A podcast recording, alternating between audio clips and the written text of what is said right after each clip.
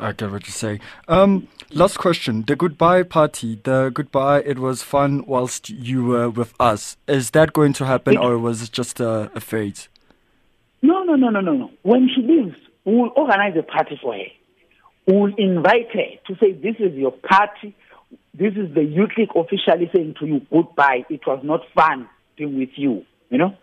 So she must leave but she must leave properly because we respect the office. In fact, the reason why we're making that party when she leaves is because to respect the office, to say that she must leave, and whatever she does, she must continue doing it. At least she would have left a respected office, an office of a public protector, which must find someone who is reasonable, someone who is really serious about the work, not someone who wants to be a political celebrity.